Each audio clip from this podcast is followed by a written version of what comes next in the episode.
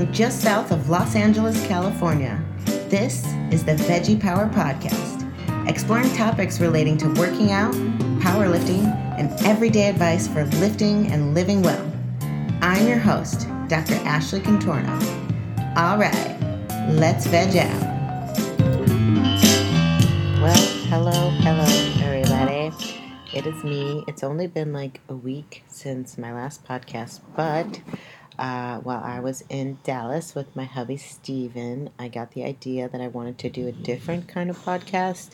And here I am doing it. I kind of can't stop thinking about it since I came up with the idea. So I've been writing a book. Uh, it's kind of a memoir of my past history up to recent life with me living with an eating disorder. Um, it is called Confessions of an Aquaholic. And what I decided I want to do is to read the first chapter. I've currently written seven and a half chapters, almost eight. I'm not sure how long it's going to be. It's about like 50 pages or so long, regular pages, not short book pages. But I'm sitting in my room with the lights dim. I'm trying to do this on my headphones instead of the microphone so I can feel very real and raw as I read this. I want to see how it reads to listen myself. And if any of you that are listening could give me feedback on what you're listening to, uh, maybe I'll do other chapters, but really the goal is to put out the book. I was super into writing. Um, around April is when I decided I wanted to start doing this. And then I was rolling and rolling with it. And I was like, you know what? My goal is to finish this by the end of the year. Well, it's 2021. Your girl ain't done.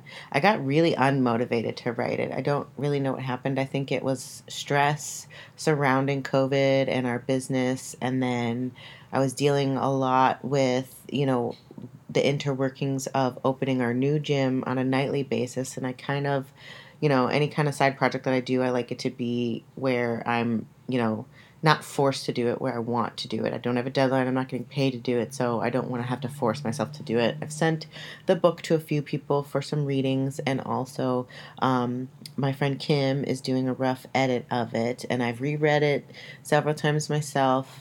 And I was like thinking it sounds a little cynical, like this girl just fucking hates the world, but at that point in time in my life, some of the points that I'm writing about, that was pretty much where I was. So please, if you're listening to this, if you have any feedback, you know, rate this or just give me a DM and let me know your thoughts. Text me if you're my friend. And I'm excited to read this for you. I'm not really going to do a life update right now. I'll do that next time. I just want to get into this book. I am going to read the dedications and a trigger warning and possibly my foreword for this. This book is dedicated to 13 year old Ashley if only I had the courage and the knowledge that I do now to be who I wanted to be back then without fear of judgment. This book is also dedicated to anyone who have ever experienced discomfort in their own body, anyone who has felt singled out, anyone who's felt insecure, anyone who has tried to be different to fit in, anyone who has also felt pressure to do something that they weren't ready for, anyone who has felt uncomfortable in their own skin, anyone who has yearned for change, anyone who wants to be better for themselves. This book is dedicated to everyone. Lastly, this book is dedicated to Miss Michelle Obama. After reading your book, Becoming, I finally had the courage to find my voice to share my story with the world. Your story has given me the strength to tell mine. Trigger warning this book contains graphic language, graphic descriptions of eating disorders, and graphic depictions of sexual content that may be offensive or emotionally disturbing to some readers. The contents of this book may not be appropriate for some individuals. Tread lightly. You have been warned. Foreword. My ultimate goal in this book is to show the duality that living life with an eating disorder can pose. I am going to take you to places both emotionally and physically that may make you feel uncomfortable. I want to share the discomfort of the lowest points that are paralleled only by the highest points. With this vulnerability, I hope to share something relatable that resonates with any reader. Whether or not you suffer from an eating disorder, this book goes through struggles that a lot of 20 to 30 somethings go through and how one handles or mishandles those situations. I will detail how I handled and mishandled my struggles with rather poor coping mechanisms. I am not trying to glorify eating disorders. I'm not saying they are okay because they are not. I'm not trying to educate someone on how to live with an eating disorder.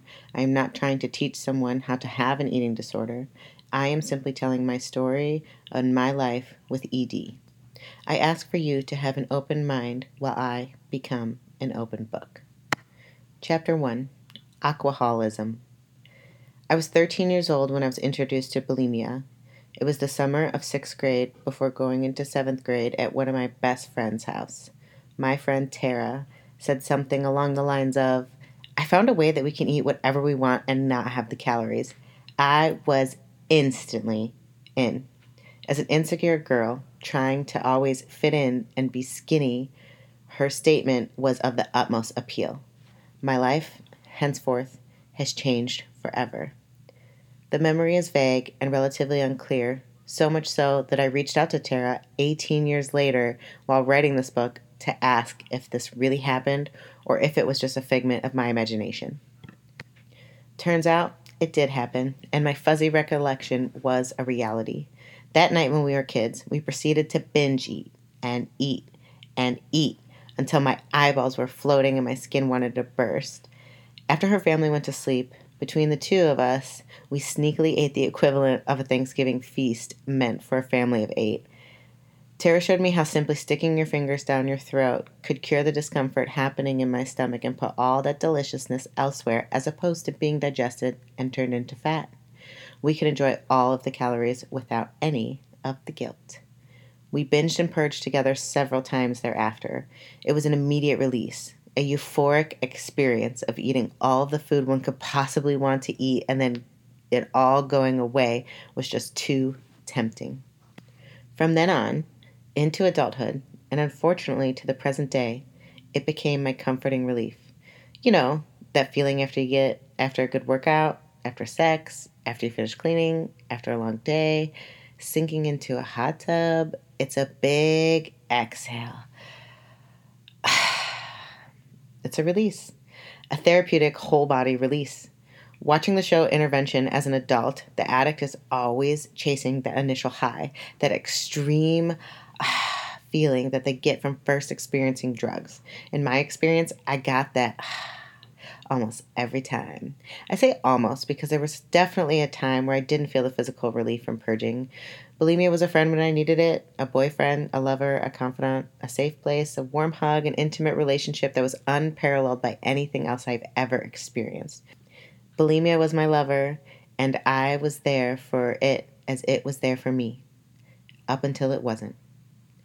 At that time, in 2002, I was 13 years old, right in the midst of my awkward teenage middle school phase. I was on the fringe of being one of the popular cool kids and simultaneously being a burnout.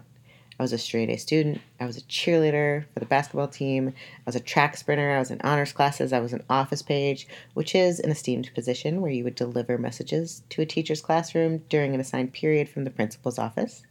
I was even voted best dressed, which I found completely ironic as my clothes were nothing like the popular kids wore. They wore Hollister and Abercrombie and Fitch. I wore clothes from Kohl's, Walmart, and JCPenney. I gawked at those expensive labels and dreamt if only I had more money, my mom would be able to buy me those $90 pair of jeans. The funny thing was, I didn't even fit into Hollister's largest size 13. By no means was I large in my teenage years. Looking back at photos now, I actually feel like I was very thin, a whopping 115 pounds at 5 foot 3. But at that impressionable age, I thought I could never be thin enough. I was in a bipolar relationship with life. On one hand, I had everything going with me. I had my accolades and sports. My future was looking bright. And on the other hand, I had bad influences, temptation, and the desire to outgrow my age as fast as possible. I somehow found a group of four best friends that ended up being my moral compass, which was pointing in the wrong direction. JJAAT was our acronym. Jennifer, Jennifer, Amanda, Ashley, Tara. Could these names be any more 80s and lame. We had unsupervised after school hangouts. We lied about our whereabouts, we smoked pot, we did drugs. Well, they did. I was a pussy. Our main bane was we had access. One of Jennifer's moms, who we lovingly called Mom, was an addict. Mom let us live the lifestyle that she did. Mom said she would rather be under her roof than somewhere else. Jennifer's house was our safe haven. She lived five blocks away from me, and even though it was a 15 minute walk, I felt like it could have been a different world. I will elaborate on some of the ongoings from that time in my life, but for now, more backstory. If you are hoping to read a romanticized story about my struggle and vigilant triumph over the battle that is bulimia, go ahead and close this book. This book will serve as an ongoing story of sorts about how I have been living with bulimia since I was 13 years old. I'm here to confess, to confess my addictions, vices, and share the stories that I've been ashamed to tell until now. I have experienced many addictions in my life. I've worn many hats of holics a workaholic, a chocoholic, an infoholic, a sugarholic, an alcoholic, a rageaholic, a pizzaholic, a travelholic, a moneyholic, but notably, I have always been an aquaholic. Water is my mainstay. As we humans are made up of more than 60% water, ever since I can remember, I've carried around a water jug, most often a gallon. It sleeps by me every night. I don't leave the house without it. I wake up wanting it. I can't live without it. I depend on water. Of all the holics in my life, being an aquaholic is not one that I'm ashamed of, and it is one I will always identify as. Can I say that there was a moment that led me down the rabbit hole? No. There was a series of decisions that changed my life for the immediate and distant future of what that is I call my life. Bulimia became my comfort. It transformed. It became more than a physical relationship. It coddled me emotionally. It became my emotional It was the listening ear I needed and the shoulder I cried on into the toilet. Nonetheless, it served the purpose and that purpose for the majority of my life. I have never worked the steps to confront my addiction. I have never gone to an OA meeting, Overeaters Anonymous. The same availability doesn't exist for people with eating disorders as there are for other mainstream addictions. Eating disorders are taboo because people need food to survive. You can't have and live in the absence of food, you will die. You can't avoid trigger as life is a trigger. Every minute of every day, your body is consuming and requiring some type of nutrition to sustain itself. Whether it's in the form of cheesecake or a balanced meal, it needs calories. Chapter 2 18, going on 45. I'll be honest, I hate reading. I am an indefinitely slow reader, and despite graduating college with a doctorate, which required a lot of reading, I still loathe the idea of reading a book. My audiobook collection is vast. You're probably asking, then why would you want to write one? What qualifies me as a 31 year old woman from the Midwest who moved across the country to have a memoir? Well, I have lived a lot of life in these 31 years. I have always said when I turned 18, I also turned 45. Okay, I hope I got your uh, your dick hard and your pussy wet and you're waiting to come to read more on all of that. I decided to read the first paragraph of chapter two because I felt like it was a better place to end than the um, end of chapter one for this podcast reason. Uh, this is going to be a super short episode. I just really wanted to get that out there. Usually, my podcasts, besides the one I did with Steven when I record a podcast by myself, I might stop twice and like have to um, cut out something I said or backtrack or whatever. I'm just, I have the gift of gab, y'all. And reading this book, I don't know if you can hear it when you listen, but I had to stop several times. Uh, it's pretty hard. It's not hard like emotionally to read these words, but just to read, you know, and dictate this in a style and manner that I like was a little bit more difficult than I thought it was going to be, which is one of the reasons why I wanted to do this because ultimately I would like to release this book in paper, uh, digital, and audio form all at the same time. So that was about four ish pages. And like I said, there's about 50 and a lot more bullet points of more ideas that I'm going to write. I started writing this when I was 31. I'm now 32, but I'm going to keep 31 in there because that's the age I was. But like I said, I just wanted to get this out there. This is kind of more of a for me thing. I really hope that some of you will listen to this and give me some feedback on what you think of chapter one and a paragraph of chapter two.